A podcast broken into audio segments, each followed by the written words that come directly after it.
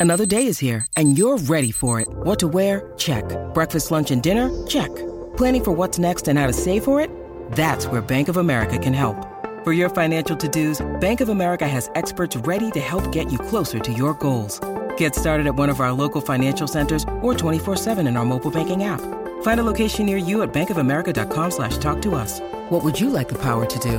Mobile banking requires downloading the app and is only available for select devices. Message and data rates may apply. Bank of America and a member FDIC.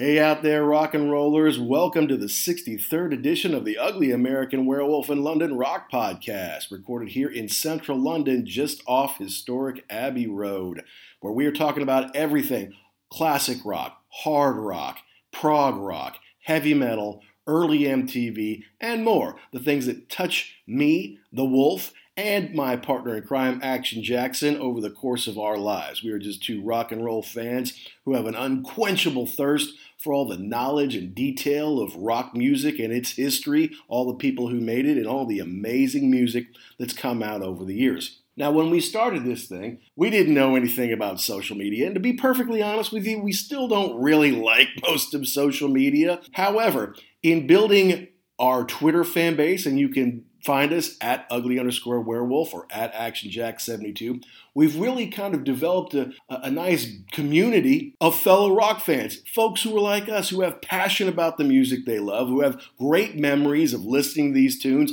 finding the music, seeing these bands live over the course of our lives. And we don't want those memories to fade. We want to continue to learn more and more about rock and roll and, and share it with others who are like minded. And so that's been one of the biggest benefits of doing this show for over a year now. We're a weekly show and we're up to number 63 three here. So, yes, we've been doing this over a year and it's been a lot of fun. One of the folks that we've kind of communicated with and gotten to know over the last year is our friend Chris from Canada.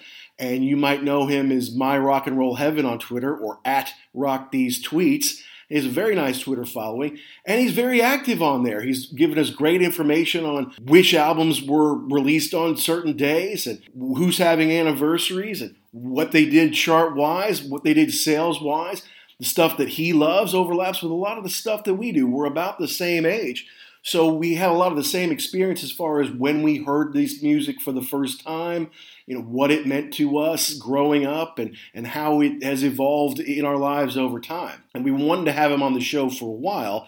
And with this being the 35th anniversary of Guns N' Roses' big debut, Appetite for Destruction, we thought this was the perfect opportunity to have Chris on. And give us a little bit different perspective as far as how the Canadian fan got to know Guns N' Roses because for me and Jackson it was easy. It was MTV. That's we were way into MTV. You get a video on MTV and it blows you up, right? And although Welcome to the Jungle eventually became a big hit, it didn't kind of come out of the gate as a big hit. It took some time. It took some intervention by Mr. David Geffen uh, to get them on MTV, but once they did, they blew up into the biggest band in the world. But then after a 5-year run, they kind of went away, right? They made, as far as I'm concerned, two and a half records. This one, Appetite for Destruction, huge debut with big hits on it. Then they did Lies, which was half new stuff, half live stuff that they already had laying around. And then they did the Use Your Illusion albums, which yes, there's two albums, but about half of that is not that good. So you boil that down into one good album, and there's your two and a half albums. Then they made the Spaghetti Incident, which was a covers album, which they didn't need to do since they already had a bunch of covers anyway. And then they went away. And it was just the Axl show as everyone, Izzy, Duff, Slash, eventually all left the band. And it was just Axl with a bunch of other guys. And it took him, I don't know, 15 years or and lots of players to make Chinese Democracy, which was basically overlooked. I'll admit I've never even heard it because, sorry, Axl, you missed your window, pal. And obviously, Axl became notoriously difficult to work with. So, we're going to explore their big debut, the one that set them on fire and made them huge all over the world. And we're glad to introduce our listeners to Chris because he's a super guy. He loves rock music. Even though recently on Def Lep Pod with our buddy Neil, he basically said you could take action, not words, off of Pyromania which we had to have a problem with, right? I mean, that's Action's Def Leppard theme song. We used to sing that in the dorm before we would go out and party. So, no, that's not why we bumped him a week. We just wanted to get Neil Young out a week earlier because he was in the news and thought people might want to hear about his best albums while he's taking on Spotify and Joe Rogan. But we're really happy to have Chris on this week, and we're going to go in depth on Appetite for Destruction, and we're going to rank our songs 12 to 1 on the album, which is going to be interesting. I think there'll be some surprises on there for you. So let's get into it. It's Guns N' Roses' Appetite for Destruction with Chris from Rock These Tweets here on The Wolf.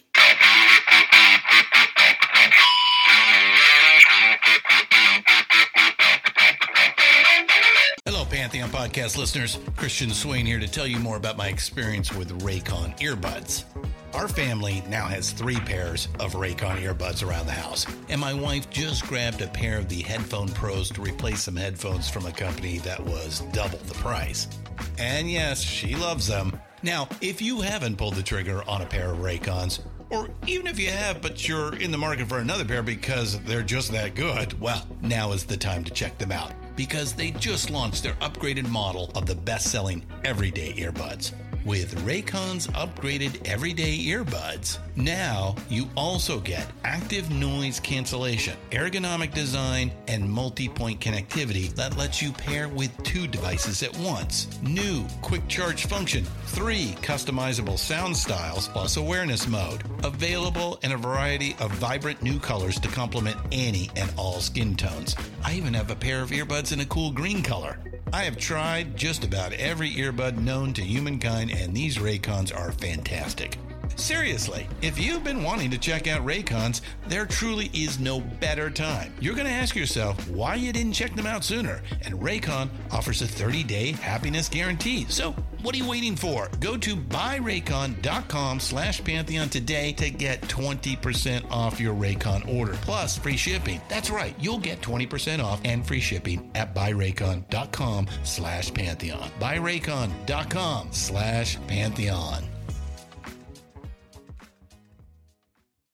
Let's go back then. Let's let's get back into 1987 when this was released, you know, because this comes out in 87. It doesn't run right off the charts. It kind of takes a year to build momentum and they have to get David Geffen, the head of the label, to use his power in the industry to finally get them on MTV, which helps them break. For me and Jackson, 87, 88, that's like our freshman year of high school. So, and we're into rock and roll, but we're, we're starting to distance ourselves from the kids who just like pop music or just whatever MTV is feeding them or whatever, you know, and, and not the R&B stuff. We like rock and roll and we're starting to get into some other things. And then when this hits, because there's a lot, there's Bon Jovi's around with the teased hair and they're good looking and there's still, the Crue is still pretty big at that point, right? So there is some good hard rock out there. But when these guys hit and then Aerosmith's back in a big way, they're back and better than ever, right? In fact, Guns N' Roses opened for them on that tour. And so uh, when these guys come out, I don't it's kind of like they fit into the LA scene, but there was something different about them. Like they were just a touch above on the musician side and a touch below, I feel like, on the sleaze side. Like even Ratt and Motley Crue weren't as sleazy as these guys were, right? Well, what was exactly. it like, um, you know, your impressions in, in Toronto in 87, 88? Yeah, that's a good question, and it's uh, man, it takes me back to reliving some great memories. Like you guys said, 87, 88. I was in high school mm. as well, so I was, uh, you know, that would have been grade 11 for me around there, and it was an interesting time because I had gotten into. Uh, you know, pop music and all that stuff through the early '80s, and I was I had been listening to a lot. Like my favorite bands were like Survivor, and uh, you know, I loved all the all the pop music of the time. Mm-hmm. Where I grew up, I actually grew up um, north of Toronto in a smaller city. And it was interesting growing up in an environment where, so back then, we obviously didn't have, you know, the social media we have now, and you could find songs at the drop of a hat and pull something up. So where I grew up, we had three radio stations. Two of them were like top 40 pop, one was country right? So I didn't have access easily to a lot of hard rock and metal. What what gate opened the window to me for that in 1984 was we had our version of MTV launch called Much Music. Right. Okay. Yeah. Right. So video played a huge part for me. Up until that point, I wasn't. You know, I could go to the local record store and we'd, I'd see like, you know, the latest Iron Maiden album sitting on the shelf and the cover would terrify me. Right. right? I was like, wow, what the heck is that? sure. So I didn't, I, I didn't get into that kind of stuff until the advent of music video. So I was, you know, I was listening again to, like you said, a lot of pop music and much music was really what opened up the world of all of this stuff to me, you know, Crue and hmm. Leppard and Whitesnake and Aerosmith. And it was a show called the Pepsi Power Hour, which played hard rock metal videos oh, cool. at four o'clock in the afternoon for an hour after school. Nice. Right. So that was what was happening kind of in my musical spectrum back in in that time. So, like you said, you know, summer of '87 when this comes out, I had been into Permanent Vacation. Right, it was huge. Right. Whitesnake self-titled album was Huge. massive. We were Yeah. playing that constantly. Girls, Girls, Girls to come out from the Crue, all that stuff. So '87 was a huge hard rock and metal year for me. I had really delved into all of this while still listening to a lot of other stuff.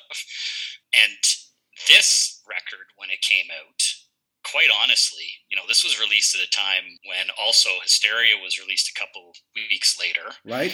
And it, it's interesting that both of these albums, like you said, did nothing. Right. Out of the When they came right out of the gate, did nothing. Nothing. And we, you know, in North Bay, where I grew up, this small city, we didn't hear any of this on the radio. So, uh, you know, this was not in anybody's wheelhouse. People weren't playing it at school. You wouldn't have asked anybody in the summer of 87, you know, who Guns N' Roses was. I don't know if it was different in the States and there was a little bit of buzz, but for me, where I was, this didn't hit anyone's radar. Even Hysteria really didn't either, but, you know, Appetite for Destruction was certainly way down the list.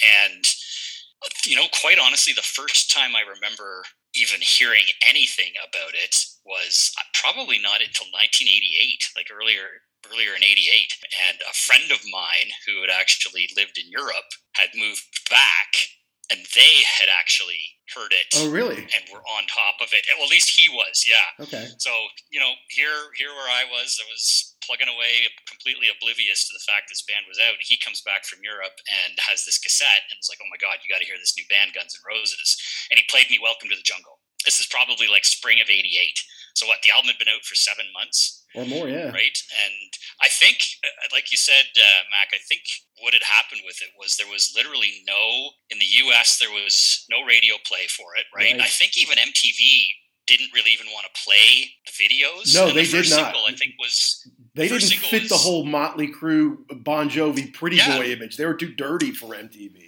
They were too yeah exactly. I think the, the media didn't know what to do with them. Like mtv at that time right? They didn't get play on radio.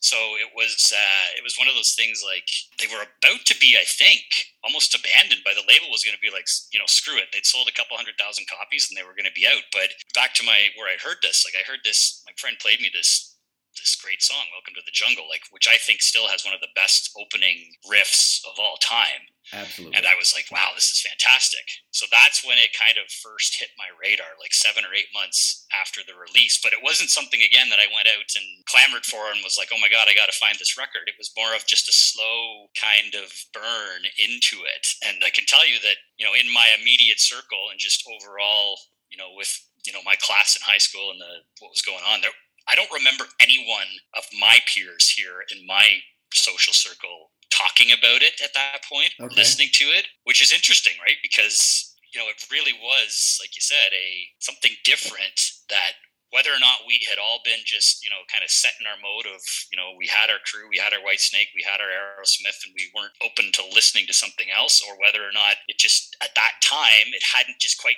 gotten that extra push, which it did when Sweet Child of Mine came out, right? Right, right.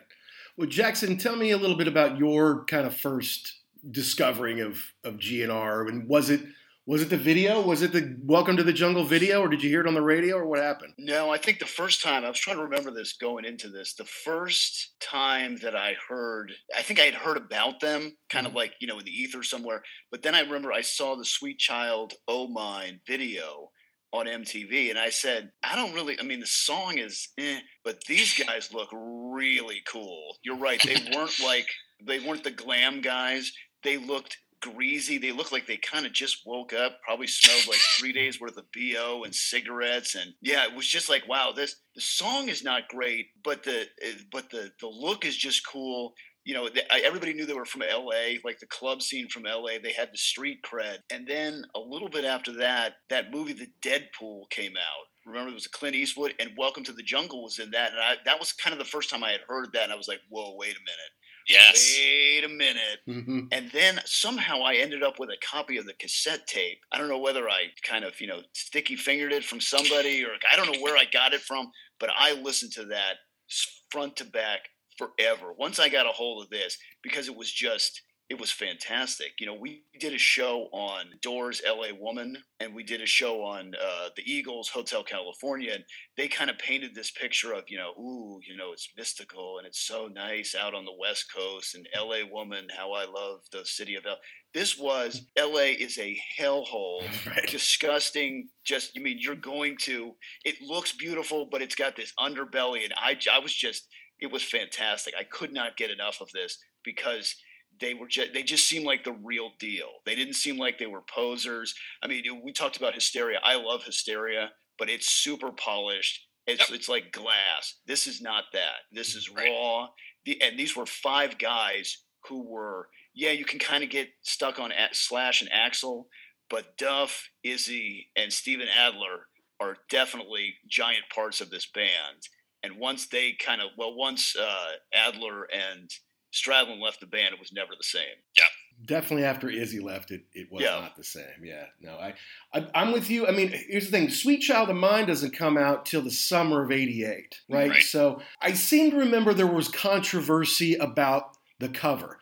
There's the original cover that they really wanted to put out, which is basically like a robot that's raping a woman, but then there's some kind of horrible creature that's going to punish the raping robot. I'm like, yeah, that was never going to work, right? Well, that No, that piece Walmart's of not putting that on the shelf. Yeah, Right. That piece of artwork is actually titled "Appetite for Destruction," and so that's where they got the name from. Yeah, you're right. The the PMRC and the yeah Walmart people are like, I don't know what this is, but it's not going into the into the stores. And I think Rose already had that tattoo on his arm Mhm. of the cross. Oh wow. Because I guess he was a big Thin Lizzy fan, so he really loved the Celtic cross, and so I think he got a lot of crap, like, "Oh, you got the, you know, you got the tattoo because of the album." He's like, "No, the album was because of this. They had to kind of last minute punt this thing into Right. the stores." Right. Exactly. But then, you know, you put a cross on there and there's going to be groups in America who don't like that either. Like so so that was controversial too. I remember that getting press before I even really even knew who the band was. And I may have I may have been like you Jackson that I heard Sweet Child of Mine first, but I remember the video Welcome to the Jungle. I saw that before. And they weren't going to play it on MTV and Geffen himself basically had to push them and say, "Look, just run it three times this week, like at three in the morning or something like that. Just sneak Yeah. it in there when no one's watching anyway. Of course, metalheads got to look at it, they got to listen to it, Oh, like yeah. you got to play that, and it was most requested for the longest time. What was interesting about that video to me is that Axl has his hair all teased up, right? Yeah, little glam, right? Yep, just like all the other kids on the Sunset Strip did back then. Everybody looked like that. But that's not really the way he usually looks, and he never looked like that ever again. In any video ever, photo shoot ever, it's the straight, you know, uh, red hair with the bandana around it, and, and that's his look. But so it kind of shows like they're doing what they have to do to try to make it. It's like, okay, I gotta have my te- hair teased up like Kip Winger. Fine, I'll do that. You know, if you'll get us on MTV. But then after that, like, no, we're going to go down as ourselves. And I think that really helped their authenticity as far as connecting with, with the audience that they eventually would. Yeah, they're you know what they're in relation to the, what you're talking about there with the glam. They had that glam look for a bit. They did a bit of the makeup and with the scene that was going on at the time, right, where glam metal and I hate to say it, hair metal was massive. Massive. They were kind of like the anti. They were the anti glam metal band at the time that everybody I think once they did uh, you know get that initial once Welcome to the Jungle came out on MTV and they got that initial exposure I think there was almost like people were so it was everywhere right like it was glam metal was just like that every band was coming up looked the same a Right. lot of it that's you know we started to talk about or we were you could talk about the kind of like the decline of that genre almost started, I think, with Appetite for Destruction and Guns N' Roses coming out in the sense that they were completely a 180 away from that. Dirty, they looked like you said, like they just crawled out of the gutter in LA off the Sunset Strip. Yeah. And I think a lot of the fans at that time, once they realized who Guns N' Roses were and what the music was, were like, this is so different so cool that that's when it started to explode. And the Sweet Child of Mine thing, like, I mean, you launched that song in the summer of 88 and instantly you've got the female fans now too right because right. it's a mm-hmm. it's a ballady song kind of right it's more approachable and i think that probably that was the point when i think guns n' roses became the band of the time right there i know for me when summer of 88 hit and sweet child of mine hit that's when it exploded. From that point through till probably like the end of 89 up here, you could not go anywhere without see that video i think played like every hour right. on the hour on much music. Like you said it was the it was uh it was all over mtv the song was everywhere and you, you couldn't escape guns n' roses. And that's that album for i would have been in grade 12 at that point that was like every single kid in my high school had a copy of Appetite for Destruction, mm-hmm. and that was all we listened to for like a year. yeah. Well, then right. they backed that with Paradise City. The next uh, single was Paradise City, which maybe is filmed at Donington or it was filmed in front of a big crowd. you know? huge. Yeah. yeah. Oh, yeah. Um, so they're already enormous at that point. And, and of course, I guess they played the last Donington because a couple people died there. And then after that, they said, yes. okay, we're not gonna we're not gonna do that anymore, which is kind of too bad because as someone who now lives in the UK, I might like to go see a Donington summer show, but I, would love to. That's a bucket list Donington for me. That would be amazing, you know. you know, the other thing is you were talking about like the glam rock, and even even back to Sweet Child of Mine. The first thing that really struck me was how you know Slash was playing the Les Paul, which looked awesome. And then Izzy had the big, what was that, like an ES three five five or something? That like a hollow one. Yeah. Yeah, yeah. And it just look. This wasn't, you know, this wasn't the BC Rich. This wasn't the, uh, you know, the kind of the cheese metal stuff. These guys, they they just look legitimate. They look like a band you would want to go see and party with afterward if you could handle the ride. well, yeah, exactly. yeah, no, I, I definitely I felt more akin to them than say Poison you know, right. like those guys all teased and tarted up. I'm like, I wouldn't want to look like that even for millions of dollars. But like the Gunners are like, yeah, I, I could look like that. I just don't bathe for a while and, and wear some leather. And yeah, I, I, could I could dig that. Even though I was a really straight, clean cut kid, I, it just seemed like that they were more human than the other guys were. Somehow. I was, was going to say, to me, the the bands like Poison and even Whitesnake, it, it looked like they like it was kind of like a like a persona they would put on. Okay, okay, yeah. you got to get ready. Okay, let's get the hair. Ready. These guys look like you could draw, you could run into them at two in the afternoon or two at night, and they'd look exactly the same. They could just get up on stage and play. You know, come on, let's have one more drink and do it. So yeah, they they, they just seemed a lot more authentic than some of the other bands at that time. Definitely. Yeah, exactly. And I think they uh, they were definitely you know one of those bands that lived exactly how they, you know that's right. practice what they preached. they practiced what they preached and uh, kudos to them for i remember watching oh it might have been the behind the music that i just watched uh, you know talking about the recording process of this album and mike clink the producer literally like you know trying to get these guys in with their party lifestyle to actually get this album done was a challenge on its own right? Like you know they are living the life. They are partying like there's no tomorrow. And he's like we got to get this album recorded somehow. someone's gonna die right? Yeah yeah right. exactly. But that's part of their authenticity too. Like blackie lawless he's this demonic guy with you know fire shooting out of his crotch. But it's all an act. And when he gets off, he goes back to being Todd or whatever his real name is, and you know, he reads books and stuff like that. Like you know, I was reading, I was doing the notes for this show. It's like Izzy Stradlin did go ahead and graduate from high school with a D average. He is the only member of Guns N' Roses to have graduated from high school. I'm like, that's wow. that's that's Guns N' Roses right there, man. You know, that's crazy. this is Neil from Def Leppard, and you're listening to the Ugly American Werewolf in London Rock Podcast. Well, let's let's get into the album a little bit. Yeah, and, sure. we can talk a little bit about how it was put together. I mean, you know, Live Like a Suicide was kind of a four or five song thing that they put out because you know Geffen's like they're not ready to make a whole record yet. You know, in, in '86 or whatever that was, and and Paul Stanley from Kiss actually worked with him, flirted with Axl for a while, helped him change some some songs around, and uh, he was going to produce them before they got Clink on there. I, I never knew that before doing research for this. Yeah, did you know that Spencer Proffer too was helped them out? Quiet Riot's producer.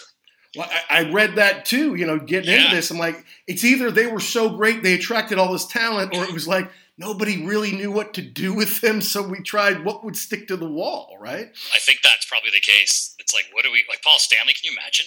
I think he probably would have been like, right. "I'm out. Like, I don't know what to do with these guys." After ten minutes, like, geez, you guys are all Ace Frehley. Like, I gotta go.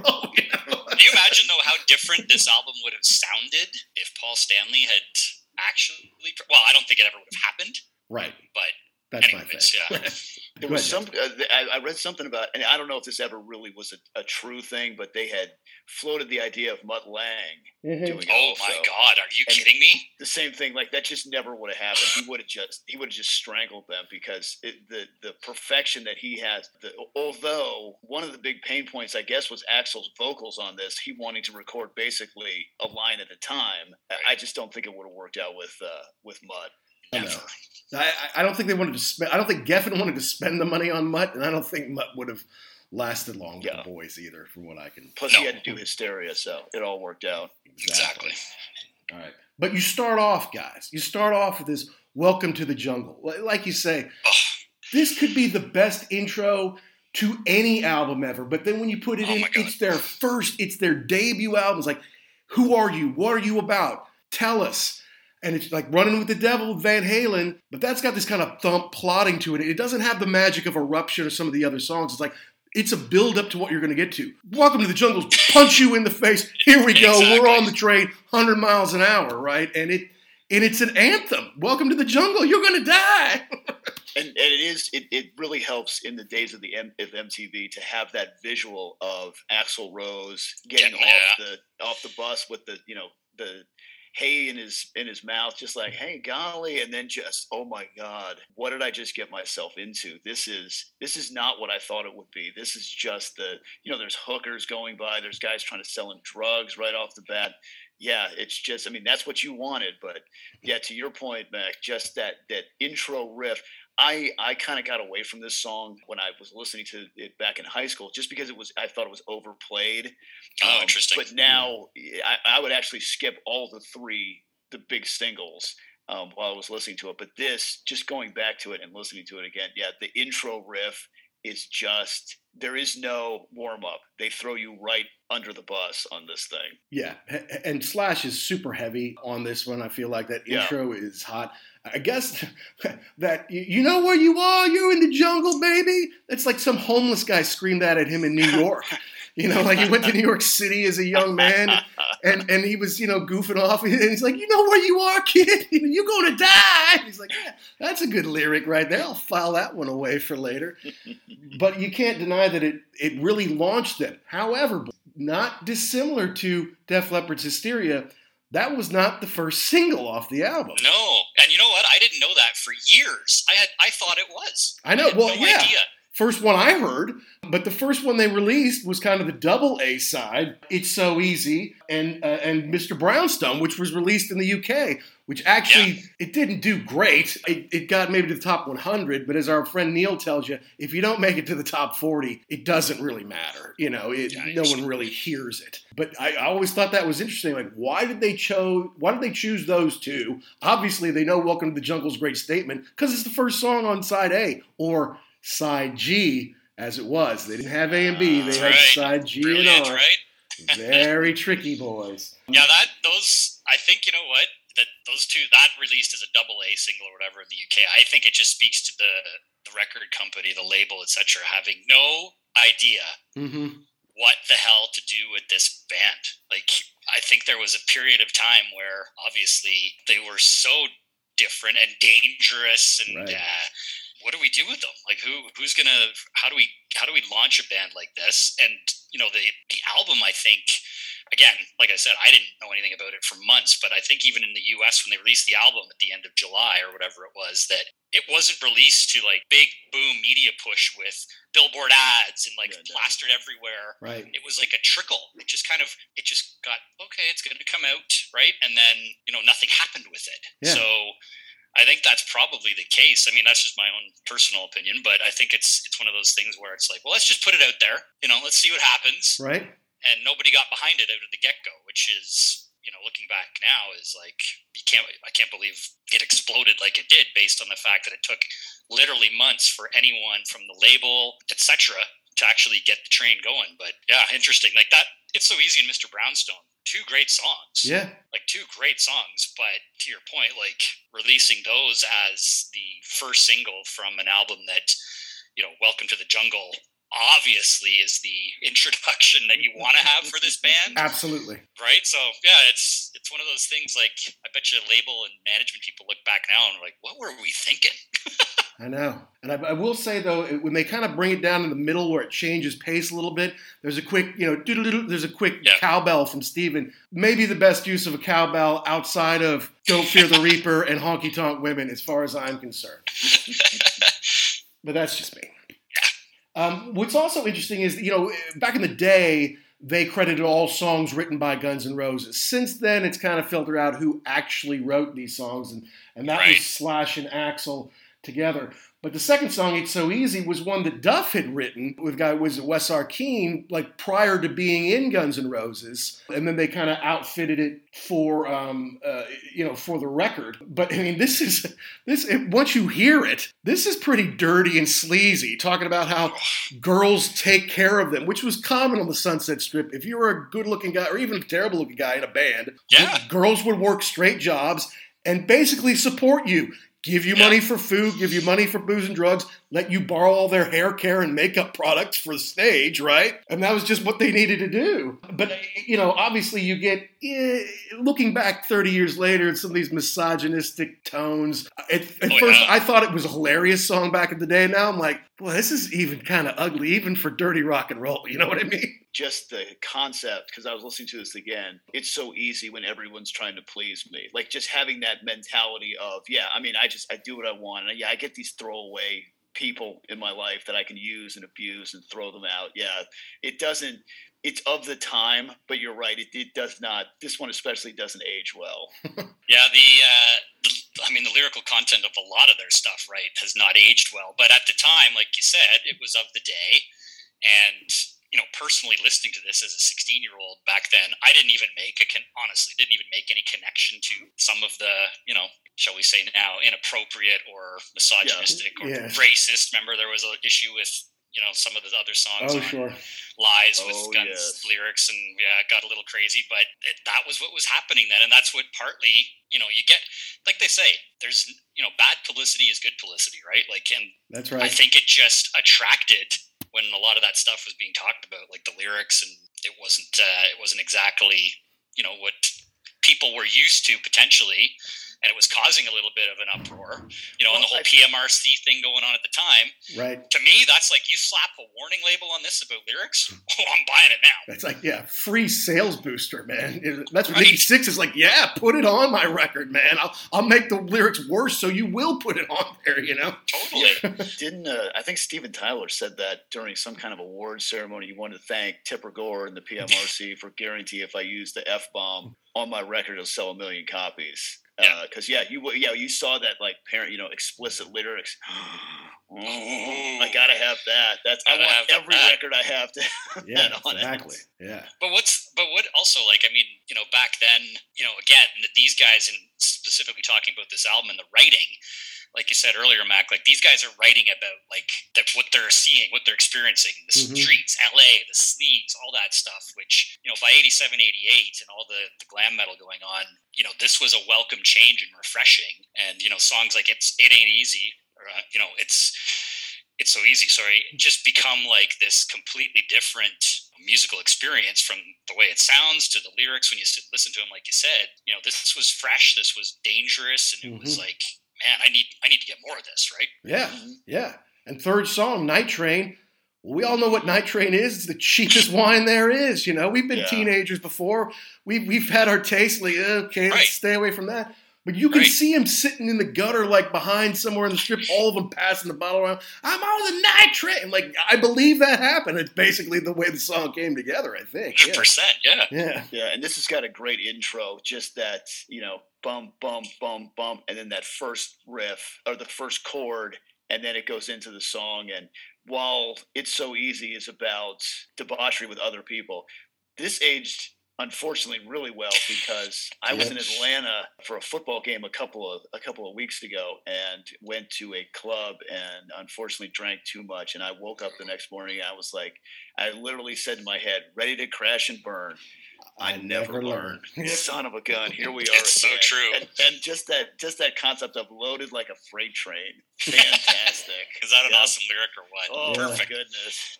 No, I love the riff and the rhythm on this one. This is a great, great song. Slash's jamming at the end of the song is really hot to me. I mean, I think Yeah. that's he, he really brings it out on this one, and and you, and you'll you'll see, Chris. You know, we always have one or two that we forget. It's easy Yeah. to remember the, the big singles, right? It, it's easy Yeah. to remember your favorite deep tracks. There's always going to be some you forget. This isn't one of them. This is one that I always loved and has aged well, and I, I hold it in, in high esteem on this album. Agreed. Agreed. I think it was the last single too, if I recall. That's right. They released to Rock Radio. Two yeah. years later, basically, Which is after it came great. out. Exactly two years later. which is unbelievable. I mean, you've got like six weeks now, and if the first single doesn't make it, that's it. There's no second single. It's crazy. Yeah. Well, the fact it- that this album spent the, the length of time that it did on the charts obviously speaks to, you know, I think it was like 180 or no, 150 weeks or something. But, you know, when you've got like Night Train, which is one of the best songs on the record coming out as the last single two years after it's been released, Mhm.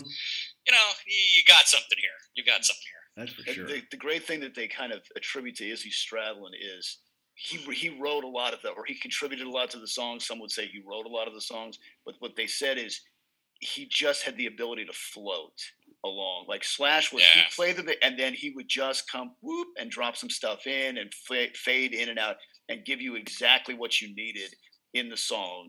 Kind of the, I, I read something like he had the Charlie Watts coolest guy in the room vibe. Like didn't say a whole lot, did but he just he just knew exactly what to do. And I think on this one, you, they, I can hear that kind of just that peppering in exactly what you need. Not trying to talk over Slash, but just giving him a boost there. yeah, he, he put some flavor in there. Like at the beginning of Yeah. Welcome to the Jungle. That's that's Izzy, you know, just Right. putting a little texture in there while Slash is doing the riff. You know, it, it, they they well they meld well together. This is Neil from Def Leppard, Pod, and you're listening to the Ugly American Werewolf in London rock podcast. All right, number four, Out to Get Me. This is Axl talking about his days back in Lafayette, Indiana, when he was just a juvenile delinquent and he got arrested something like 20 times or something like that. Ended up doing about three months worth of time on many different little spots. And when they were really ready to ring him up for good, he's like, okay, I think it's time for me to go to LA and do this right. I think he had a troubled childhood. I mean, I, you know, the story is his father was a delinquent who was 21, got his 16 year old mother pregnant, then ditched her 18 months later after Axl was born. Uh, he ended up getting murdered later in life. The, the guy who she married was a real tough Christian, you know, one of those people who you think he's instilling good values, but he beats them and maybe sexually abused his sisters. Like, God, he came from a rough place. So it doesn't shock you that he might get into a band that sings this way and, and lives this kind of lifestyle. But I think this is kind of, it's definitely an outlaw song. And obviously with a lyric like, so you can suck me? Well, hey, that's just being real straightforward there, Axl. Probably not something you want to say to the cops when they're arresting you. That's Yeah. right. but you know it and and and uh, again the, the time that this came out and and no i was never arrested as a high schooler let's get that let's get that uh, You, Perfectly clear. took But to just kinda college before you that- got arrested, right, Jackson? exactly Right.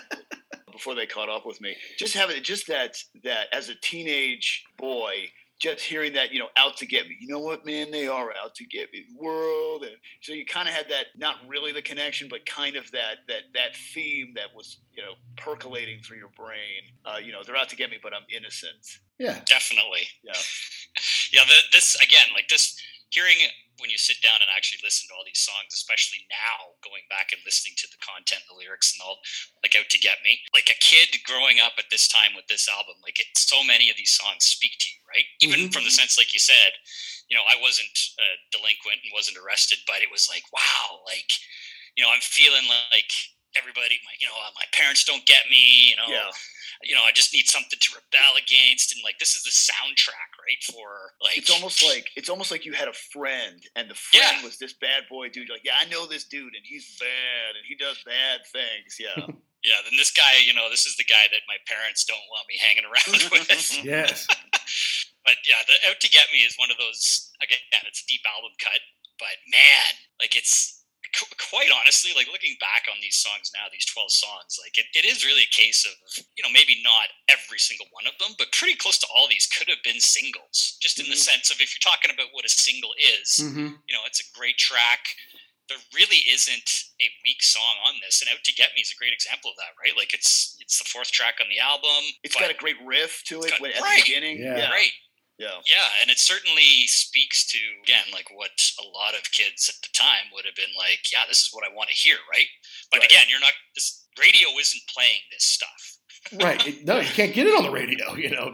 Can't, can't get it on radio today, you know. So Right. Yeah. Right, exactly. Absolutely. Even Mr. Brownstone, which occasionally I might hear on the radio maybe late at night because there aren't Very necessarily late. bad words in it, but you're talking about heavy duty content, yes, heroin addiction, and basically, I think Izzy and Slash were like, "This was our daily life," you know, like what a bummer it is to be on H. Uh, but I, I back then I loved this song, and I just, you know, the whole notion of I used to do a little, but a little wouldn't do it, then a little got more. And I'm like, that's what addiction is. That's obviously yeah. what it is. And and this one's got a really cool intro too. It doesn't sound like anything else. It's no, that got that waka waka you know, waka kind of thing. Yeah, yeah, yeah, and then my wife gets mad too because I use the I don't worry about nothing. No, because worrying's a waste of my time. Like when she's like, "Aren't we gonna do it?" I'm like, "Nah, don't worry about that." So yeah, just just another great again, like again, like you. Oh, I know these. I know these guys, and they're you know dirt bags, and they live this dirt bag life. And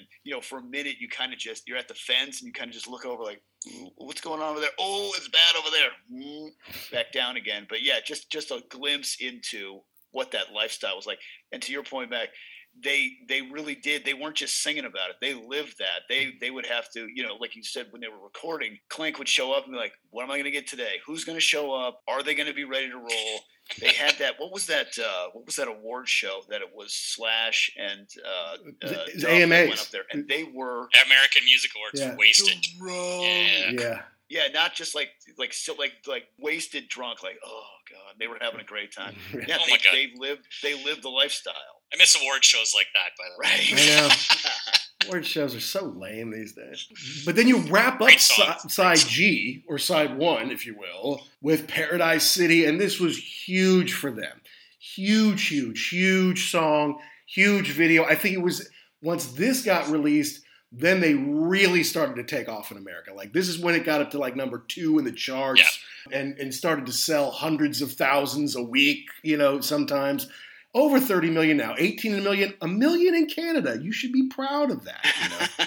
very rare does that happen. That's a diamond right? That's a diamond sale in that's canada. diamond. Yeah. A limited number of people have sold it that's like one in at that time that'd be one in 24 25 people bought. Yes that's exactly. great. wow. You know? Yes. That's to give you an idea of the scope. That's pretty wow. impressive. Yeah you know. Um, this is one of my favorite songs though on this album for sure. Still is too. Yeah, and and I think it's also kind of a it's kind of an anthem, you know, as a again as a a teenage boy listening to this. Yeah, grass is green and the girls are pretty. That's what else do you want in life? I mean, it's fantastic. And and the other thing too of the of the video, if you put that into it at that giant festival, and we didn't have anything like that in America. No, uh, nothing that big. And so to see something like that, like, wow, wouldn't you love to be at that show and, and be amongst all those people in this giant field listening to this? Yeah, it just added to the mystique of the band. It just kind of showed at that point in time how they were, how, how big they really were. Yeah, that video, I think, for me, kind of solidified it because that, that was the video that showed off, like, this is GNR live, right? Like, this right, is right. what you're going to see at a, right. at, a, at a show. And for me, it was like, this, man, like, well, this band is I got to see these guys, and this, they have a, an amazing live experience, right? And the and the other cool part about this thing too is it kind of starts off like that, you know, like that anthem, like "Take Me Down to the Paradise," blah, blah, blah. And, but then it gets then it gets nasty though when he's talking about just Yeah. living under the yeah, and, and you're right. When he in the video, like I think he's got a hat on or something, he just takes it, throws it down, and he starts singing. Like, yeah, this, yeah, this is. It's a great, it's an anthem song, but it's also like hard and nasty too. and almost seven minutes long, right? Yeah. Which for a single, to, well, I mean, Guns N' Roses has had some epic, Yeah, you know, November Rain's are- the longest song ever to hit the top ten, like ever. Exactly. Yeah. But again, like it's you know that wasn't happening at the time. We had three minute, you know, talk dirty to me, all Mhm. those Uh-huh. right, and then this stuff, which is epic songs that just six minutes and forty six seconds, whatever it was. Yeah. You know, it doesn't seem like it's that long of a song because it just grabs you and you're like into it, and it's got so many different levels to it that. uh yeah, like I said, it's again, it's still one of my favorite songs from this album, and it it hasn't uh, to me. I know some people think, yeah, it's a little bit overplayed or whatever, but um, I'm of the mindset that this is kind of one of their signature tracks. No doubt. I agree. And I, I would have agreed with you back in the day. Like I said, I skipped this song when I was listening to it, hard and heavy. But going back now, Oh, yeah, interesting. it's it. Yeah, it, because just because I'd heard it so many times. right, right. But now I, I can appreciate it for being a, a just a great track and Yeah. and the, one of their signature songs. Well, it's it's been their show closer for more than thirty years because it, it does pick up to double time. Like with two and a half minutes left, all of a sudden it, they're going faster, right? It, which makes it a great Yeah. way to kind of crescendo to bring the the show to a close. I, I I'm with you, Jackson. I just I got a little sick of it back in the day. Not to mention because Izzy and Axl were from Indiana. And I'm from a place called Louisville, Kentucky, which is south of Indiana. So many people in Louisville were convinced that it was about Louisville because hey, they're from Indiana, they want to go down to the paradise. I'm like, no, man, they're talking about L.A. on a trip back from San Yeah. Francisco. It's got nothing. To, you have no proof that Axl Rose even set foot in the city of Louisville. Not to mention, Indianapolis is south of Lafayette. Why wouldn't he be talking about that? You That's so morons. funny. Um, so yeah, so I mean, look, it it is definitely a signature song. It was great, huge back in the day, but it was one of those, like you say, like you said, Chris, it's like they were ubiquitous, they were everywhere, so you better like them. But if there was one you didn't like, that was going to drive you nuts, and that was this was kind of the one that did that to me. Right. All right, so we shift gears here to side two, to the R side. And by the way, yes, I did have this on cassette, but I didn't buy it. My class went on a school trip to Chicago, and we were on one of those big buses, like going around the city or whatever. And they had these like long things uh, that you could use. You tilt them, and that would help crack open the window or whatever. Or you could bust the window out if there was a fire you had to get off or whatever. And they just they moved just a little bit. And someone had left the cassette in there, and I tilted it, and out popped No out popped Appetite for Destruction. I'd never owned. I'm like, holy, Jackpot. just not not the case, just the cassette itself. Uh, okay. Like someone had probably stuck it in there so no one grabbed it while they were switching tapes on the on the previous trip or whatever. And I'm like, would you look at that? Free Appetite for me. So that's when I got to I got to, to listen to all this. But Oh, that's a great story. they, they say that the first one is about violence and hard living and all that, the first side of the record, and the second side's about love and sex and you know stuff like that. So we start off with My Michelle. It's not really a ballad; it is about a girl, but it's about uh, a girl, I guess, Michelle Young, who was buddies with Slash in high school and ended up hanging out with these guys. Had a kind of long on again, on again, off again relationship with Axl, and they were riding together in the car one day. Elton John's Your Song came on. She goes, Wow, I wish somebody would write a song for me one day. So Axl obliged her. And then I guess he wrote one song that was too sweet. And it's like, That's not really the song I want to make. So then he wrote this one about you get your Coke for free and all that kind of stuff. And and so she was immortalized by the song. I don't know. What do you guys think about this, the way you start off side two with this My Michelle here? It's it's like you it's like you grab the handbrake and have a real quick left turn because this you know you have Paradise City woo and then you get into this. I love the way it starts off that kind of slow bum, eh, you bum, bum, bum, bum, Kinda bum, Sabbathy. and then bum and then it goes into the into the hard part. And then yeah talking about you know you, you you're into porno now that your dad's not around your mother's dead and just this this this story of this person. I mean i didn't know if she was real or not back then but just who has this who's fallen into kind of this horrible lifestyle. And it, yeah, it's a love song to this person who I'm like, is this person even still alive? Like, it's just, it's just really, again, it's one of those. To me, it was one of those stories from the the the hard side of LA. That you know, you maybe you came there to live this dream, and you ended up having this kind of this nightmare of what was really happening. Yeah, can you imagine as the person who was the subject of this song, you know, this Michelle. Yeah. Wow, way to have your self immortalized forever, right? By Guns N' Roses in a song like some this. of it, right? Yeah, yeah exactly. Exactly how it was happening. No, I, I, like it as a song to kick off side two. Right? Remember back yeah. in the day when you'd put on a record and yeah. you put on the first side and you listen to it front to back and then you flip it over. Yep. Like I think it's a nice, you know, you had that, like you said, that big kind of Paradise City, like full on, and then you flip the record over and you start side two, and it's this, which is kind of like a you cleanse the palate a bit and right. you jump yeah. into this one, which again, it's one of those those songs on this album that it's a deeper album cut, but not really to me because I think again, it's it's a song that yeah, it would have been a weird choice for a single, and I know yeah. it's never going to be released as a single, but it's a it's a fantastic track. Like, yeah, you could you could definitely imagine hearing this, somebody yeah. playing this on the radio. Yeah, yeah, exactly. You know, maybe during you know it was later at night. You know, somebody who maybe one of the cooler disc jockeys that was going to take you on a little bit of a ride. But yeah, it definitely could have been on the radio. Right, for sure. No, she was very real, and she did party heavy. And I think she, I, I read an article, an interview with her from a guy who ran like a Guns N' Roses site or something. Finally, kind of tracked her down. Said she's like, I got out of the lifestyle, right? Got out of L.A., went and got married, had a couple kids. I'm a mom now, and like, okay, my son's in here. Let me get him out of here, so I'm not talking about you know when I went to rehab and all the whole. You know, it was kind of exactly, interesting. Exactly. Um, but yeah, I'm glad she made it because not everybody from that time and that orbit did. Sadly, no. Um, but next, think about you. This is one. This is the one that I really did forget about. I remembered the, the first chorus, but I don't remember the whole song. And me too.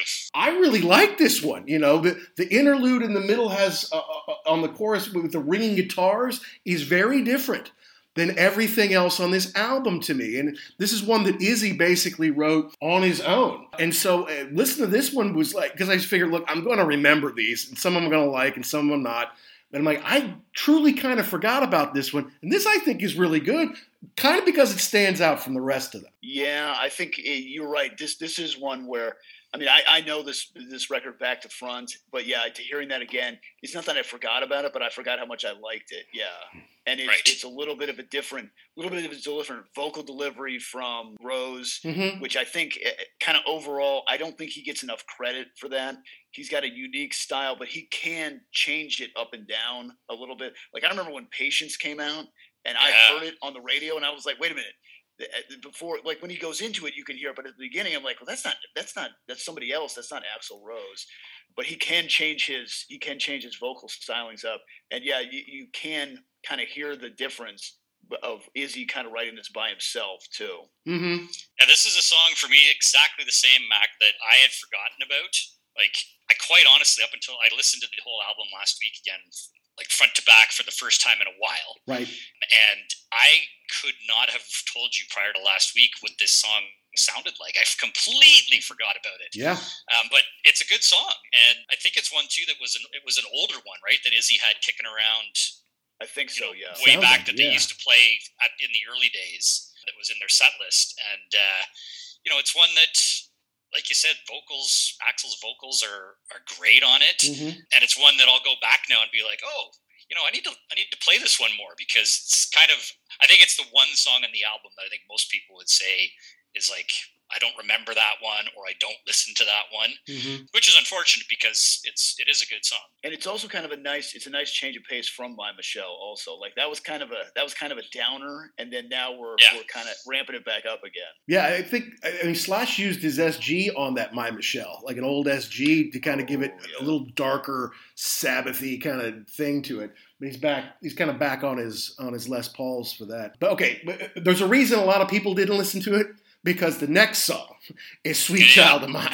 And, and there's your reason right there. Yeah. And, and Sweet Child of Mine could not have been a bigger hit for them. Like you say, Chris, it got the girls into them. Like, Welcome to the Jungle. Okay, yeah, adrenalized boys are going to love that. But Sweet Child of Mine, even though it's not really a ballad, But that opening, which is not even that hard to play, very it's an iconic opening. Oh yeah, Um, wasn't it like wasn't it some kind of like practice thing Yeah, that Slash would do? And and they were like, no, that we should use that. He's like, no, that's I'm just noodling around. it was And a I think- joke. Yeah. yeah.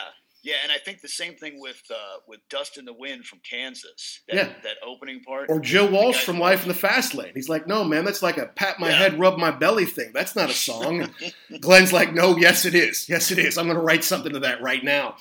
Yeah. Uh, he's like, okay, there you go. But it's amazing how that works sometimes. Like, this is something I use. It's a finger, you know, to get me warmed up, to get my fingers ready to go. It's like, nope, that's a hit song, and we're going with that. yeah, you Um, turn that you turn that practice deal into one of the most iconic riffs of the rock and roll era. I mean, there are people that have they could not tell you another Guns N' Roses song, and they know that. It, it- Oh, within a second. Yeah. yeah, correct.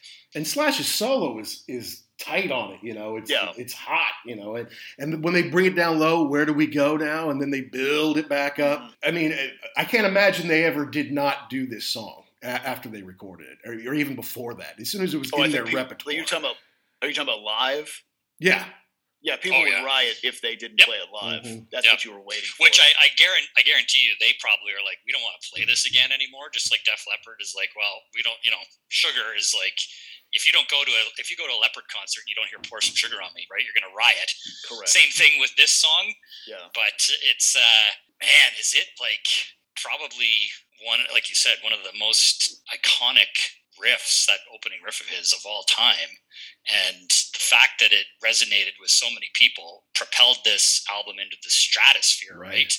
And was ubiquitous everywhere in the summer of 88. And you couldn't turn on the TV without seeing the video. And this song, I think, crosses over too, right? In terms of this is a song that you would hear at the time on top 40 yes. radio. Mhm. Yeah. I mean, their only number one single. It's going to be played everywhere, right? So Yeah. it gave them that.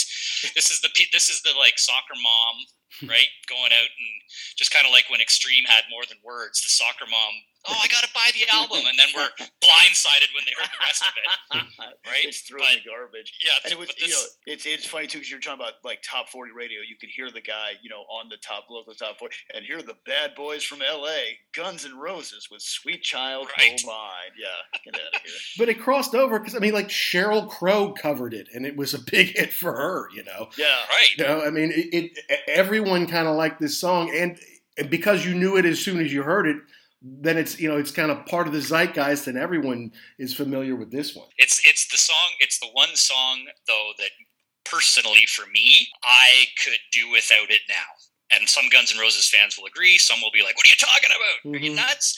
It's uh, I'd like it, but to me, I'm kind of over it in the sense that um, Like me with Paradise City, I get it. Man. yeah, yeah, it's similar. Yeah, everybody's got their own kind of song that they could probably say on the album is like, you know what, overplayed, whatever. To me, it's just, it's just, um, I prefer everything else on the album above it now. Mm. Um, looking back now, like if you know, in 1988, I would not have said that in a million years. 'cause This was like I played the hell out of this song for a couple years. Of course. But now, when I go back and listen to this album, obviously my tastes have matured. The rest of it, I get more into the deeper cuts.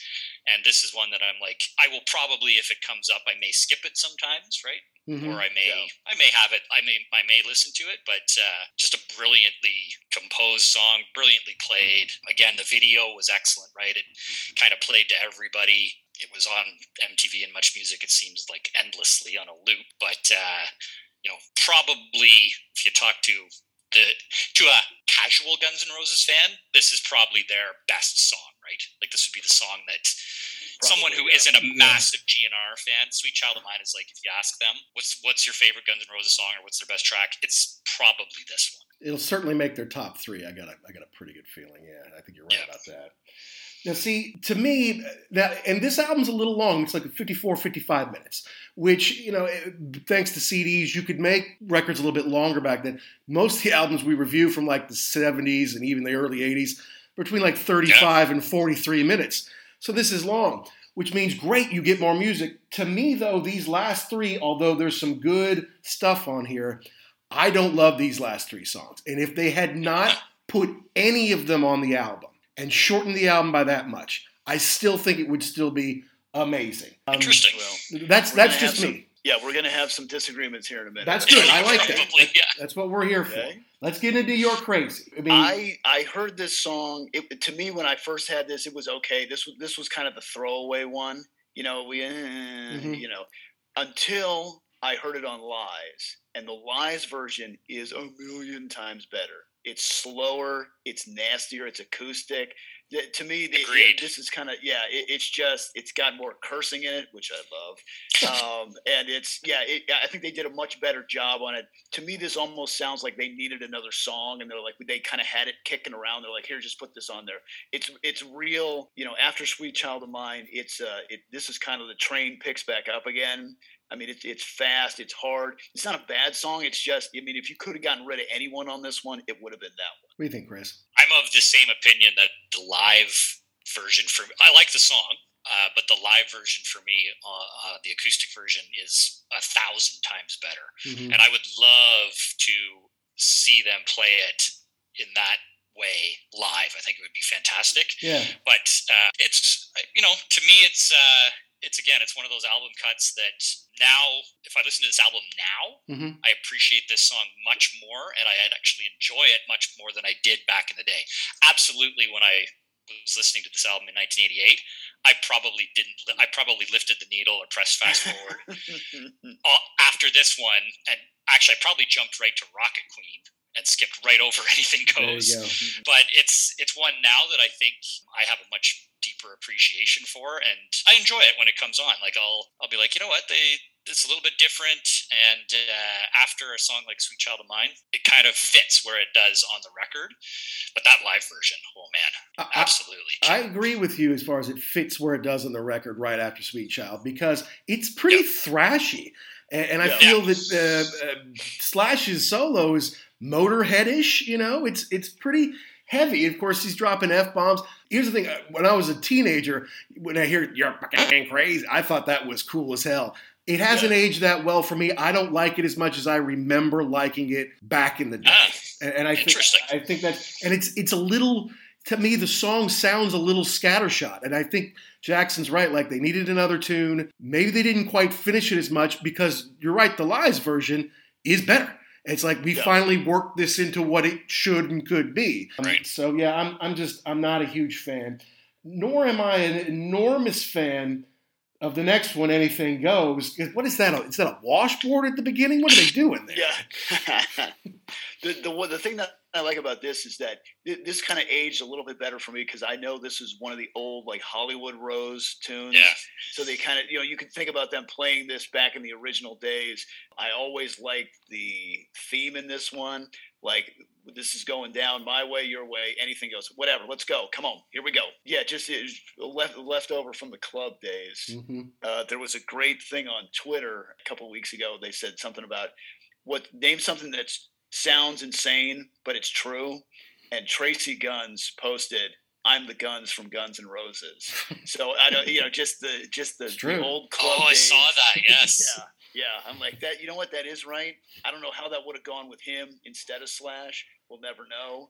But he figured out what everybody else would figure out in the future that it's really hard to work with Axl. Yeah, he got in on it early. That's right. Definitely. Correct. But yeah, uh, to me that that adds to the mystique of the song, just that it's one of the old club songs. Right. Yeah, for me, it's uh, it's you know this. Honestly, this album is a greatest hits album, right? Like it's it's it's one of those ones that will kind of always be looked at that way. And this one, you know, I don't have a lot to say about it just because it uh, it didn't it never really landed on my radar in terms of one that uh, again now. Yes, I Mhm. have an appreciation for it, and I'm like, yeah, it's a cool track. Back then, forget about it. Like I said, I would have Right. skipped over this on my record player and dropped the needle on Rocket Queen, which is killer. But Anything Goes is one, you know, if there's two songs on this album that I would have dropped off, it would have been to, again, shorten it and, uh, and make it a little bit more concise. It would have been this and probably um, Think About You. Yeah. Oh, really? Okay. Well, because Yep. this one's down and dirty and sleazy. I actually like Slash's talk box guitar on here, and there's a little bit of back and forth between him and Izzy, kind of like trading licks a little bit, which I always like. You know, very Judas Yeah. Priest or Iron Maiden, but not as you know, crazy and and you know, insane thrashing, just just really cool stuff on there. I, I think it would have been a good one for Sorum to be on because Adler kind of had this cool swing that kind of helped shape the sound, but Sorum was a straight ahead badass rock drummer, and I think he would have added a little something to this song that maybe Steven didn't. It's just my opinion. Interesting. Okay. It also kind of devolves a little bit at the end, and I'm like, yeah, this is them just finishing it up, trying to put something together on it. right. But let's get to Rocket Queen because this is an infamously famous song. Oh my god! And yes. obviously you love this one, Chris. Get us into it. Wow, this this one to me is a perfect finisher for the album, right? Like it it's it just it's such a well, it's such a filthy song, right? Filthy. Like, it kind of sums up everything this album kind of was about, right? With the the drugs, the alcohol, the sex, the sleaze, and let's I mean, we'll get right to the chase Mm-hmm. and talk about you know what they recorded in the studio Yeah. Axl and uh, whoever the girl was that he brought in and you know the break on rocket queen it's Yeah. actually going on Yeah. Yep. Legend has it. Yes. legend has it and uh, you know it's again thinking about like this music out at the time and what was what was out there and this album comes out and you know all these songs and you you get into this song and man Mhm. this is just like in your face. This is who we are. This is what we do. It sounds sleazy. It is sleazy, and it's one of I think the better deep cuts on this album. That is, if you ask like a real Guns N' Roses fan, Mhm. like give me an example of a song you think represents these guys really well. To me, this is one of them. It's just like yes, and it's a song too that yeah, you know. You don't want your parents hearing. I'm going to play this loud, and I love it. Right. This is to me. This is the best song on the record. This Oh, the wow. greatest. I love this song so much. The beginning part with Steven Adler's drum part. It's intricate, and he kind of sets the tone for it. And then Axl Rose comes in with just the attack vocals. If I say I don't mean anyone and say these things to you, and it's just it's it's fantastic. You go into it. You know, uh, it's just it's nasty. Just the with the venom that's coming out of Yeah. his voice, and then you get that thing in, in the middle. Yes, the the sexual part is it's fantastic to hear. As it, I mean, it's still great today, but back then. but then at the end, when he goes into it, changes gears at the end and slows down, and he really he's belting it out, and it changes from being nasty to like it's almost like this guy who sees this woman like doing crazy things and like he actually like cares about this person. You know the, uh, the only thing i wanted is to know that i still care at the end i'm like oh that changed oh we changed gears on that. And just the, it, the high register at the end it really it really just kind of showcases the band. And there's a couple of tracks there's a couple of youtube videos of adler playing this fairly recently and just to see the joy on his face I Awesome. really wish they could work it out where he could be, you know, there for some of it. He he Yeah. really, He's if they're gonna play the wasted, old stuff, dude. he needs yeah. If he can't. Well, he had a stroke, right? He had a stroke, Yeah, he can't Several. walk and chew gum, man. He, he's in bad, No. bad shape. which is too bad. I, I but think this, I think he's doing a lot better now. There's no they said there's because they asked him like, well, why don't you have Steve like they can't take him on tour. They won't They even can't take Matt Sorum, and he's still awesome. You know, they're Yeah, not going to take Steven. Adler. yeah, Yeah. yeah, but it's too bad. He really, he really was a huge part of the early the the this record, and I think he gets to showcase it on this on this track, and that that's why I like it. And, and to your point before, it was. um it's just it's a your point chris it's one of those ones where if you'd never heard it before yeah hey uh, guns N' roses fan would say you got to hear this and, Exactly. and you'd say why have i never i mean obviously the you know there's the parts that they could never play on the radio but yeah it, it's just a great track and i love it okay. All right. So here's where the difference comes. oh boy, okay Uh-oh. do it Okay. I think it's great that it starts with a cool groove. It's got a groove Yeah. to it at the beginning. You Yeah. know, it sounds good. Gets into his sleazy rock lyrics, and you hear. uh, We think it's Ariana Smith or Adriana Smith, who was a stripper who kind of dated Steven, who Axl says, I need you to do this. She's like, okay, I'll do it for the band and for a bottle of Jack Daniels. yeah, yeah. Like, that sounds right. And, and at the time when I heard that story back in the day in high school, I'm like, that's so rock and roll. That's so cool. I wish I was a rock star. But I'm listening to this thing. There's this break in the middle that's very arena rock, but it just doesn't seem to fit it just seems to slow down with the ringing guitars. It's like Okay. they're, they're two songs that were both unfinished and they kind of mashed it together. And then, yeah, it's got her moaning. It's got her moaning, but it's it's not like him really moaning in Welcome to the Jungle, where he's going, ah, ah. You can really hear that. You really have to listen for it. Whereas I remember it when I was a kid, I'm like, oh, that was all I could hear was this girl like Yeah. getting it, you know, in the studio. And now it's like it's not even there. It's kind of like an afterthought. And I'm like, between that being kind of, you know, it's it's a little gimmicky. I mean, it's cool, dirty rock and roll gimmicky, but it's still gimmicky. You're smashing two songs together. I remember loving this song. Like, dude, let's let's sneak over and, and listen to Rocket Queen. Now I'm like, it, it's still very just kind of. It- it's very much the essence of Guns N' Roses. But I got to tell you, I don't really like the song that much anymore. Okay. Well, that's why we're here. We're, we're Yeah. not here to agree on everything. That would just that would not be That's right. very much fun. But yeah, I remember like yeah, it was like oh, okay, put it on. Is any your mom home? No, I think she's Exactly. out. Okay, cool. Crank it up because Yeah. yeah, if, she, if anybody ever heard that, they'd be like, okay, Right. I'm, that's going in the trash. Yeah, we'll, we'll listen to NWA next. Let's just listen to Rocket Queen real fast. yeah.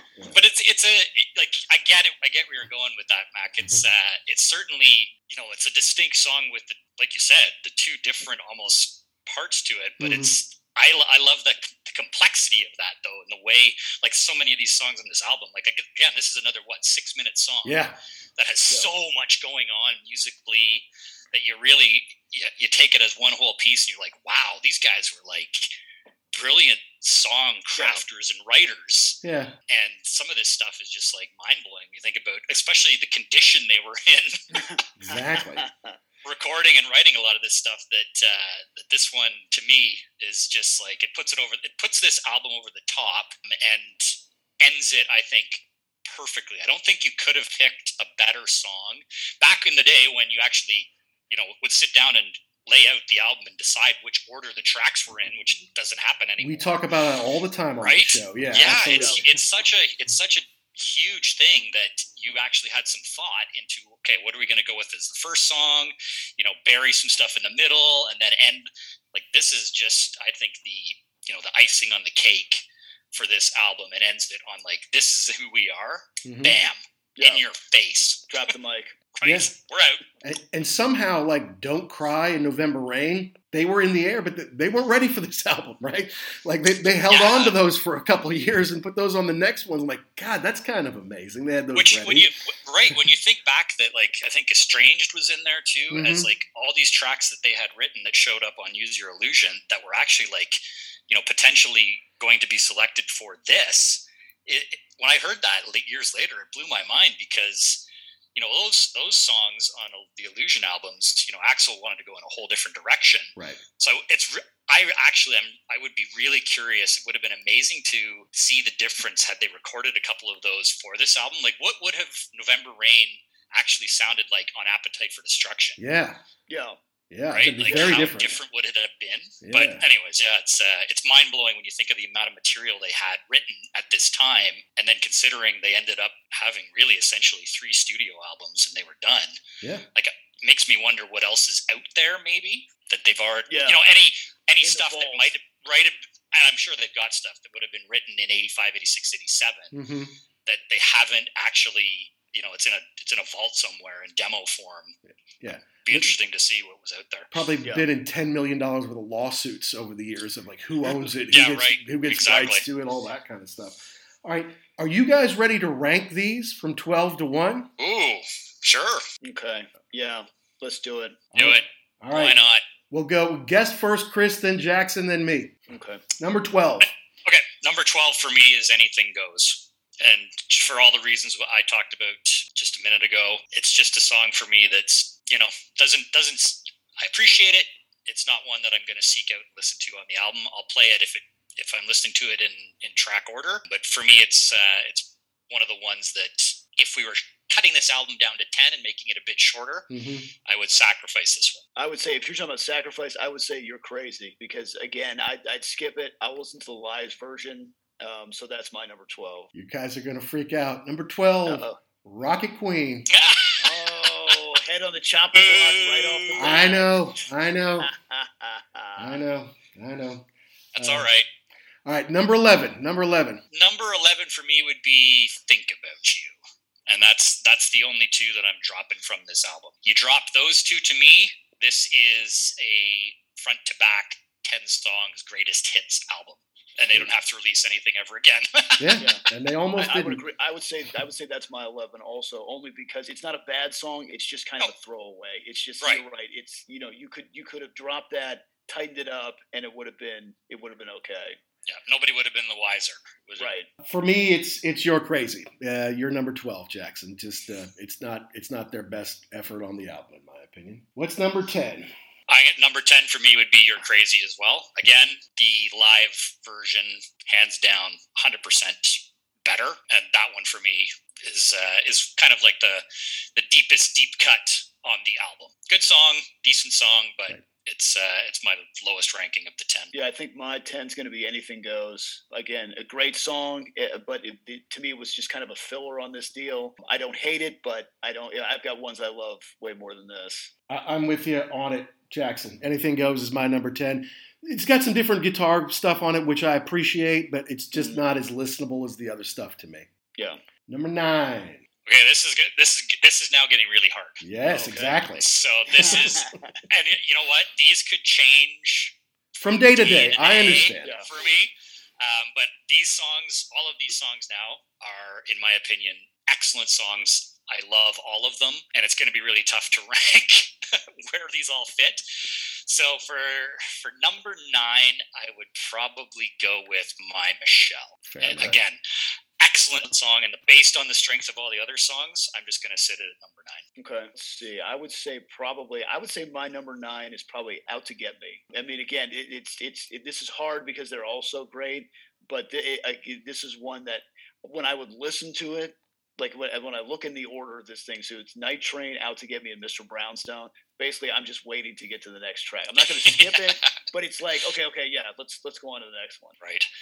Um, I actually put "It's So Easy" as my number nine. I mean, like you say, once you get to this point, it's a lot harder, and it's mm-hmm. it's it's going to be little things. And for you know, for whatever reason, I actually put uh, not to foreshadow too much, but "Out to Get Me" is my eight and those two probably could have easily been flip flop, but that's that's where we are for me.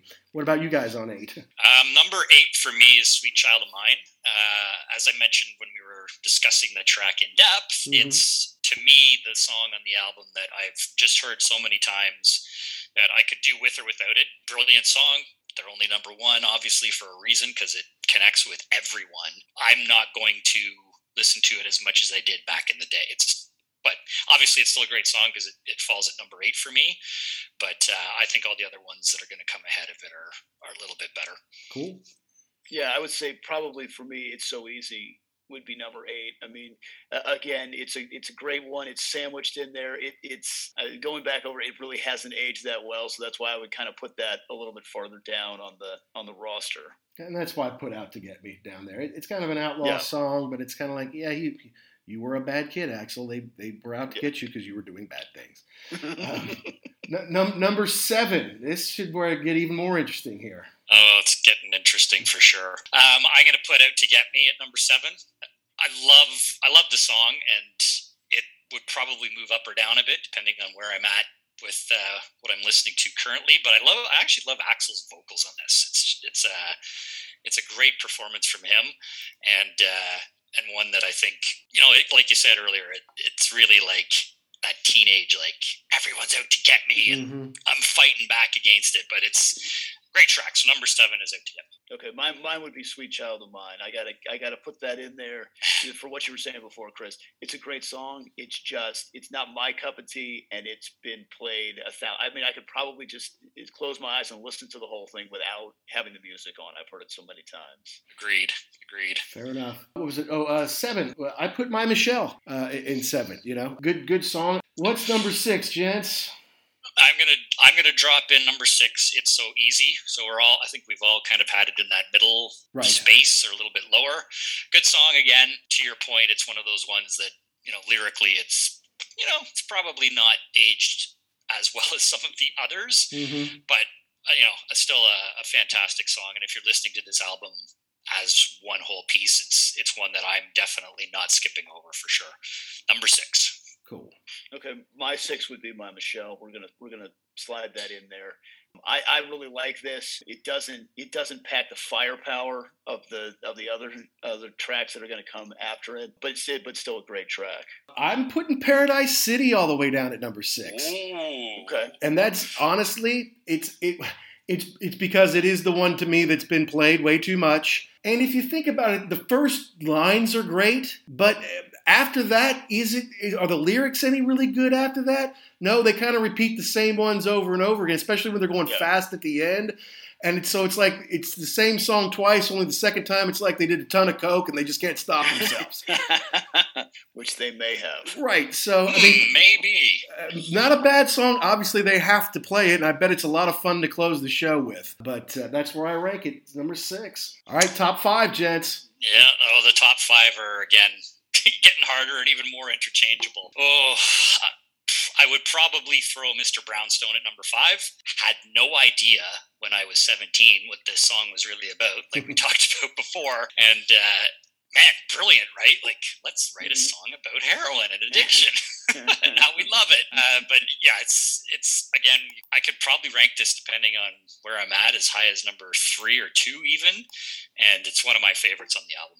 Okay, I would say I would say I'm going to put Paradise City in there just to kind of get it. it. Probably after thinking about it, probably should have been a little bit lower. But to your point, Mac, just the I mean, it's a great anthem song, Yeah. but there's really not a lot of content in there. So yeah, that's that's going five. And five for me. Think about you. I know you guys would leave it off the album, Wow. but to me, and it honestly, back in 1988, wouldn't have made my top 10 either. No. But but in listening to it back now, because it is different, because I know the hits so well, and I know a lot of the deep tracks really well. This is the one that I kind of rediscovered, and in listening to a couple times, like this is better, and it's different. It's just different because because Izzy was basically gone after Use Your Illusion. Done a lot of solo stuff that I've never heard. It makes me wonder. I wonder if there's some Izzy stuff out there that I need to go discover because this one's not bad. Yeah. Yeah, I, I would bet you're probably right. He never had any big hits, but I was kind of thinking the same thing. Like, there, there's no way he could have come up with all of this stuff and then just dropped off the it, it, it never had another song. So I think you're right. He, I'm sure he's got catalog stuff in there you'd want to hear. Just a thought. Just a thought. Okay, That's so a where are great we thought, now? yeah. Uh, number four. Number What do you got, Chris? four. Well, number four for me is going to be Paradise City. I still love the song. I still love the song. I know you guys have it a little bit lower for the reasons we talked about, but this one for me is still, you know, I think if you're maybe if you're more of the casual Guns N' Roses fan, you probably rate this higher. And for the reason that it's like their kind of epic, like we talked about, this is who we are live. You know, this is our anthem. This is the anthem song for Guns N' Roses that was a big hit. And I still really like, you know, how this song progresses, that great kind of quieter start and, you know, through into the really heavy part. And uh, this is, again, a top top five for me. I think in any ranking, any day you'd ask me, I'd include it as a top five. So number four, Paradise City. Very good. Okay, I'm gonna go four, Welcome to the Jungle. Oh, Wow. Yeah, yeah. I mean, again, I, I love it. It's a great song. I, I definitely had more of appreciation for it now, going back and listening to it. But I, I've there are others that I like better than this. That's fair enough. Yeah, I understand. For me, it's Mr. Brownstone. I, I remember listening to it as a kid thinking, oh man, I don't want to get into what they're into, but I, I'm digging, you know, what's coming out of it, this tune. And it, it's still, it could serve as a warning if you took it that way. Um, Sure. So uh, I- I just think it's it's heavy and it's uh, and it's real. So I, I'm putting Mr. Brownstone number four. oh boy, we're into we're into the top Yep. three now. Yeah, number three is going to be our uh, our track we talked about just a minute ago, Rocket Queen. Oh wow. which again I think is uh, you know to a real serious Guns N' Roses fan is like yes this is like the down and dirty GNR that I love. And you know the, the complexity of the song and what we talked about with kind of almost two different songs I think it actually works beautifully me- meshed together with that crazy intro uh, interlude in the middle. And this is one that I again will probably include in my top five every time Every it's time. not falling it's not falling much lower Okay, number three for me is Mr. Brownstone. I, I just I like the way it sounds. This was probably my first track that I liked, like the deep track once you got off the singles, and yeah, just the, just the cautionary tale, but also like you know, I mean. they do a lot of heroin, but they're still pretty cool and they get to do a lot of fun things. And could it really be that bad? I mean, it kind of sounds like it's pretty cool. Don't ever do it, but if you, I don't know, I love it. yeah, it's just it's just like it. It's like it, like I said, it's like you've got this friend. I know this guy, and he's crazy, and he does a lot of crazy things, but he lives this crazy lifestyle. And I can, for a minute, I can be in that in that world with him. Fair enough. For me, it's Night Train, man. Love love this song. I mean, great one. Yeah, you know, I think uh, some rock magazine, what was Kerrang or somebody, it was like top 10 you know drinking songs of all time. Mm-hmm. this was like number eight or something like that. I'm like yeah everyone's kind of been there at one point or another you know? So yeah i'll, I'll take night train yep. number three. It's uh, a great song and that's why it's number two for me. I think it was a great choice as the last single in north america. We talked about it being you know kind of thrown out there before in the uk but this is a song about cheap wine yeah. like come on right like amazing. But it's it's uh, I think it's it's gonna maybe sound weird. I think it could be like a one of their to me one of their signature songs. Yeah. Just and again, it's right because it's it's again taking that experience what they were doing at the time and you know this is who Guns N' Roses are. We part we booze like nobody else did back in the day. Yeah. And I think this is if I remember correctly, I think this plays usually in their set list kind of around the end. Mm-hmm. Yeah, absolutely. Of their set list, okay. or as an encore song, and I think it's a for many reasons. I think it's probably a good choice for that. So, Night Train number two. I would say Night Train number two for me. Also, I love the the whole thing about you know the, the drinking and everything. That's awesome, but to me the the riff is great. It's really heavy. It's straight ahead, and what I love too is, and we didn't talk about this before, Duff when he kind of he he's doubling the, or he's doubling the the rhythm part of that. Bum bum bum bum bum bum bum down underneath. He doesn't get enough credit for for what he does on the bass. And then the ready to crash and burn. Just that again, like that. Yeah, you know, when you're a kid, you're like, yeah, we're gonna get some night train. Not really gonna drink night train because you, I think you will go blind. Yeah, probably. Uh, it's so bad. But yeah, just that, like, yeah, like I, I've there's part of me that wants to do that and just be this badass rock and roll guy. Yeah. yeah. Uh, Love it. And for right, me, number two, number two, number two, got to go with Sweet Child. The opening alone, I, I, just can't deny its presence in my brain and in pop culture, especially for that summer or two. It's it's it's big time. I mean, it's it's definitive Guns N' Roses, kind of the epitome of Guns N' Roses sound, and I, I'll put it at number two. Good choice. Which leaves Ooh, drum roll number one. Well, number one is, in my opinion, their signature song and the song that defines them. It's my favorite Guns N' Roses song. Uh, quite obviously, it's "Welcome to the Jungle." And if you ask me or you know many other fans probably that have this ranked number one as well, it's the song that encapsulates Guns N' Roses what they're about, mm-hmm. what they do, who they are, the best. Like I said at the outset, that intro, I think, is absolutely a top five all time. And when it delves right into the, the main riff and you get going, like when that song comes on anywhere, I will still crank the oh, volume oh, yes. up in the oh, car. Oh, yes. yep. You know, even I'll stop, I'll hear it like, you know, you might hear it somewhere at, it's played at sporting events a lot, but it'll actually stop and I'll be like, I'll wait. I'm like, ah, oh, yeah, there it is. There's Jungle, the beginning. Yeah. Here we go. And I have that yeah. moment of like, yeah, this is it. I will have to tell you that if they play it at a sporting event, I get upset because I'm like, I want to hear the whole thing. I don't want to hear just the beginning and then we're going back to the game again. Let's just that, that's a valid point. Just, okay, everybody, let's just take four minutes and 31 seconds out of the game and rock and out. Rock out. Yeah, you'll thank me for that. Does this? Does that song? Like, so for me, if I want to, if I'm seeing them live, like I want to hear that song as the first song. But I think it probably shows up in the. I don't know where it is in their live set list now, whether it's an encore song because usually they leave the big big stuff for the end but i think still i think they should open every show with welcome to the jungle. You, yeah because you want it to be you want it to be the house you know they're doing whatever and then yeah. the house lights go down and then you kind of hear like it's not really the beginning but they kind of because i know like slash will just tease it a little bit. Yes. Blah, blah, blah, and so you ah here it comes and then yeah then you crank it up. Yeah that would that would get the show going like nothing else exactly. Well for my number one i already tipped it before so it's rocket queen. I i love it because it's got different parts to it. It's it's got a great everybody's just playing their their balls off on this one.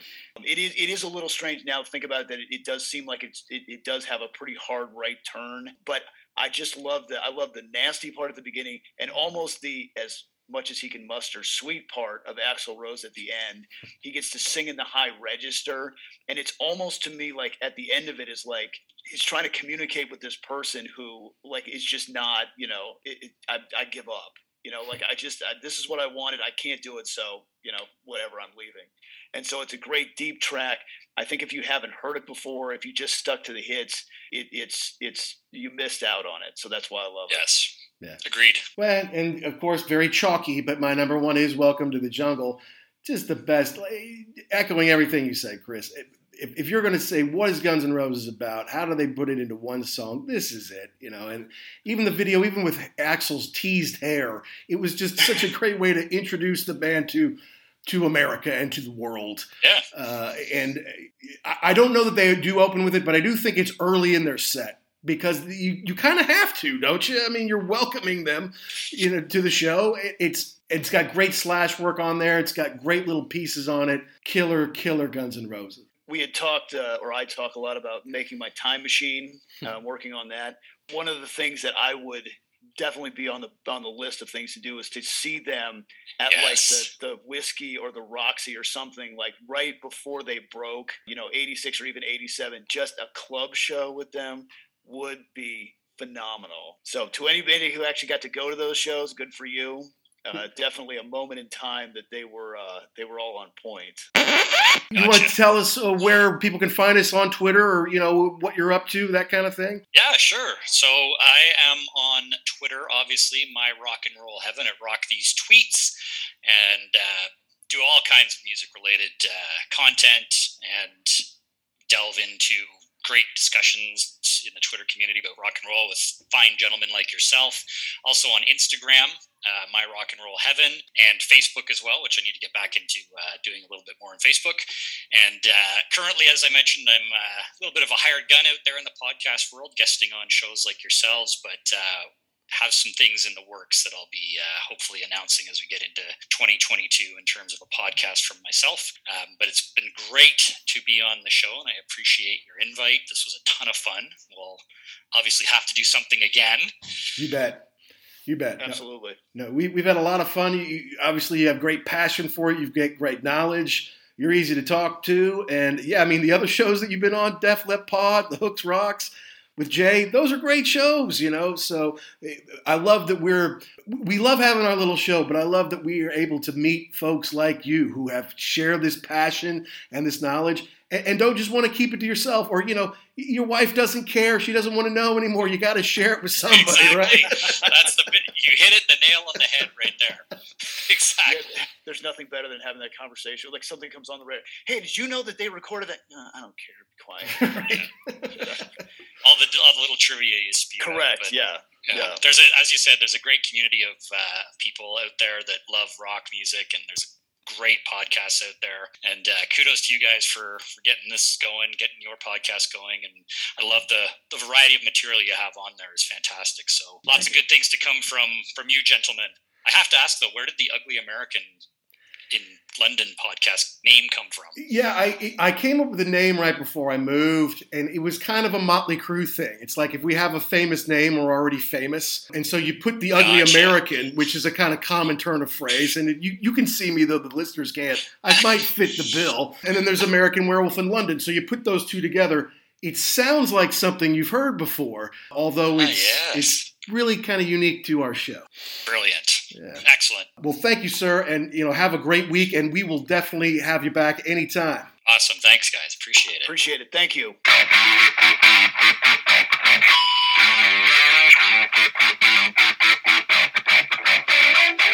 Well, that wraps episode number 63 on Guns N' Roses' amazing debut, Appetite for Destruction, which really kind of took the world by storm. Though not right away, right? I mean, it didn't come straight out of the charts right out of the gate. It took a year. It took a little build up. It took a little nudge from David Geffen. It took a little help from MTV. It took some touring behind some bands who would eventually tour for them. I mean, I think they opened for The Cult who eventually uh, opened for them, you know, just a year or so later. So this was their first step on becoming the biggest and most dangerous band in the world before they basically fizzled out and went away for more than two decades until finally, and I think it was 2015, Slash and Duff joined back up with Axl, and they went on to tour for several years in the Not in This Lifetime tour, which netted them over half a billion dollars, one of the biggest tours of all time. And we have to thank Chris, our buddy from the Great White North in Canada, for coming on.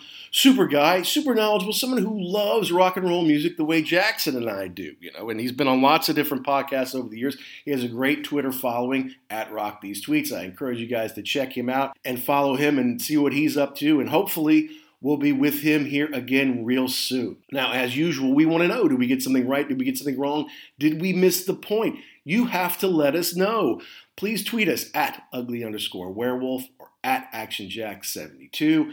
And you can tweet us, you can DM us, you can tell us which bands, which albums, which rock and roll stories you want us to cover. Now, coming up next week, we think, right? Guns N' Roses was supposed to come out a week earlier, but life intervened, and we put the Neil Young show on first. I believe next week we're going to talk about a Tom Petty album that not everybody remembers. It's called Long After Dark. Came out in 1982, so it'll be f- celebrating its 40th anniversary later this year. It had a big hit with You Got Lucky, which was all over MTV. But that was kind of it as far as the charts were concerned. It wasn't one of his multi platinum selling albums. There's a lot of interesting stuff going on with Tom at the time that we'll talk about on the show. So, with that, rock and rollers, hey, we thank you. If you like the show, please give us a five star review and let us know about it. If I can't see everything, so if you let me know and send it to us, we'll probably read it on the air, especially if you put it on Good Pods, which is a great way for indie podcasters and their listeners to connect. So, with that, until next time, rock and rollers all around the world, be cool and stay safe.